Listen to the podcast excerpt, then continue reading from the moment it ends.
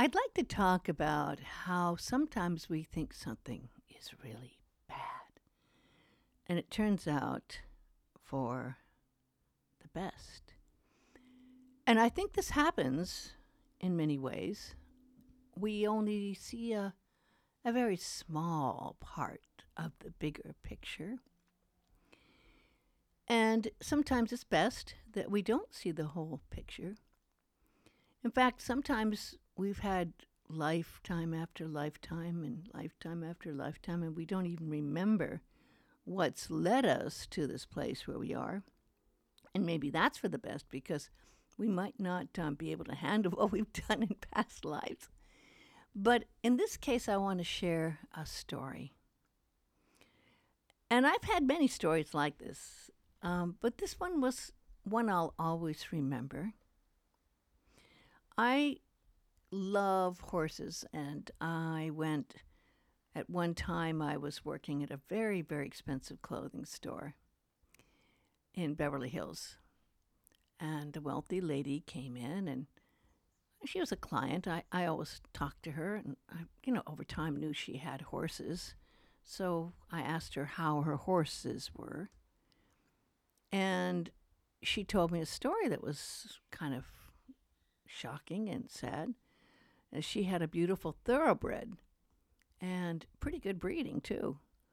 And she let someone in her family who didn't know how to ride well ride this horse. And uh, she had the horse named Dynamo. And um, the horse ran away.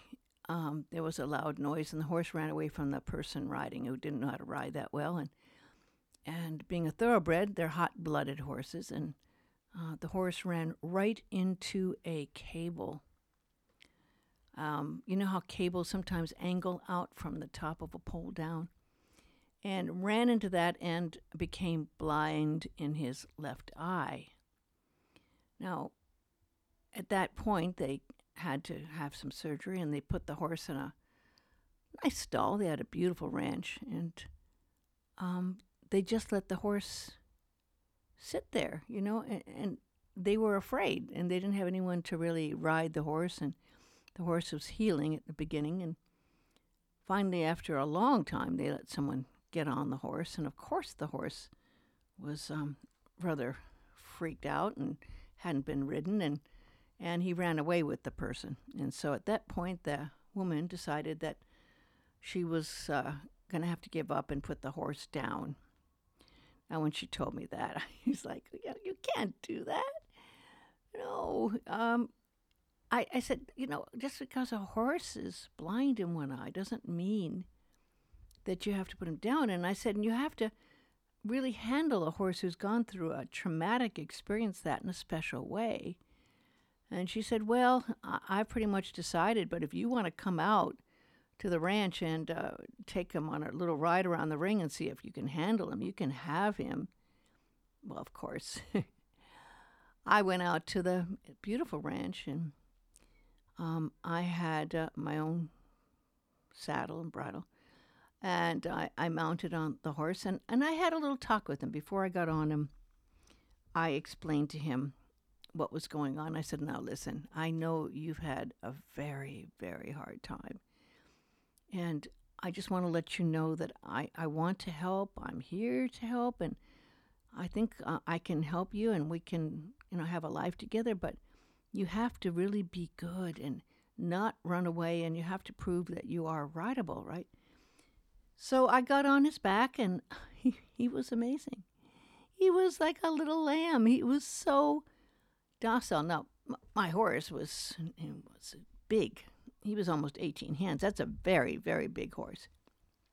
And um, but he was wonderful. And I rode him around the ring, and, and the woman was shocked and said, well, I guess you can have him, you know, arranged to pick him up. And I did, and um, over time, I... Uh, I, I took care of him, but then at one point I was going to be moving from where I was living in Topanga up to Northern California in Sonoma County.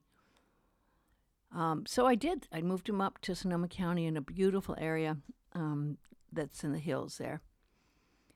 Now here's where it gets interesting. I, I really um, am pretty tuned into what happens in dreams. And one night, if I'd been in Sonoma County living in Forestville for about, I guess it'd be about four or five months. It was just before Memorial Day. Um, I had a dream, and I dreamt. When I went to sleep, I dreamt I was in a very crowded room, like a waiting room, and full of people. And I asked them, and I said, well, where am I, and what are we doing here? What's happening? And they said, oh, well, we've all died, and we're waiting to see where we're going to be going. And I said, what? And he said, well, just go over. There's a, a podium over there, and you could look at the book on the podium and, and take a look and see at some places, you know. Um, and as I looked in this book, it was like a video of a dream within a dream, right? A video of places that I could have lived in my lifetime that I saw. One was Scotland. One was near India, the mountains in India. Um, one um, was um, pretty, I didn't know exactly where it was, but it was beautiful countryside.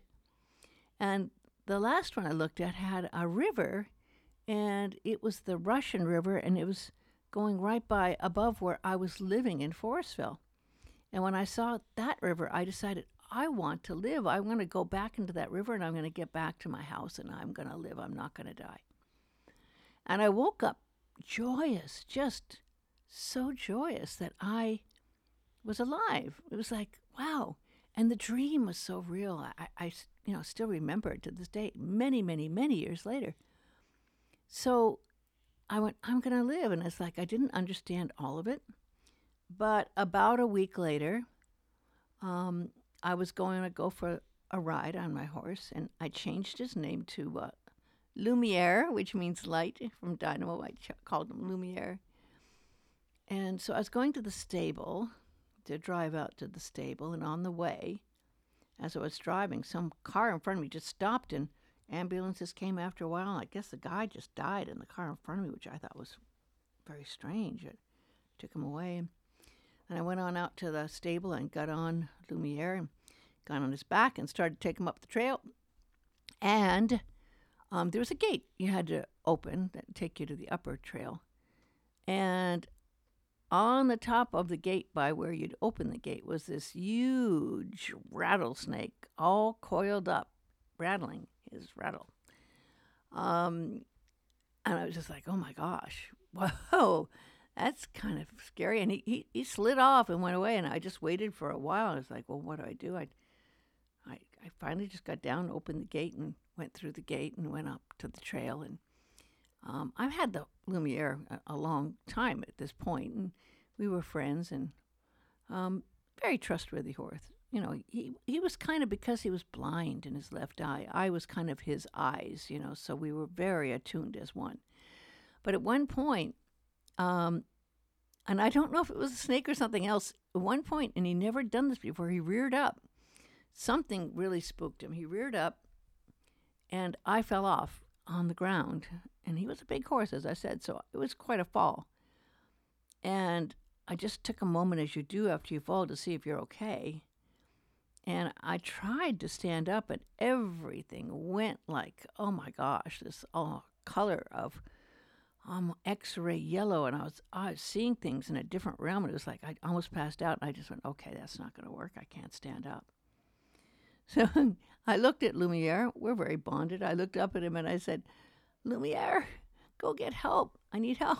It's like, I don't know. And he just looked at me like, I'm not Lassie. Come on. But like, what, what do you want me to do? I took the stirrups that I could hold on to with one hand and kind of crawled back over a mile, Um, on my hands and knees, um, back to the stable. And I got there just in time because the owner of the stable was just getting in the car to leave, and I, she could see what had happened. I was on my hands and knees. I was pale as a sheet. She took me to the hospital, and um, in the emergency room I was waiting, and um, they were going to have me fill out the paper forms and everything. I said, I just, I need some help. And they was, took me right in, even though they're supposed to go through the forms. They took me right in the emergency room. And, um, I was losing it, you know, and, and they tried to figure out what was wrong, and, and, and they could tell that I had broken a rib and that rib was um, going into my lung, and my lung was filling up with liquid. Now, for a week, they admitted me to the hospital. They kept trying to stop the liquid coming out of my lung, and they couldn't understand why. They just couldn't do something, or it wouldn't heal it. But after a week of this and lots of tests, they said, we're going to have to operate, you know.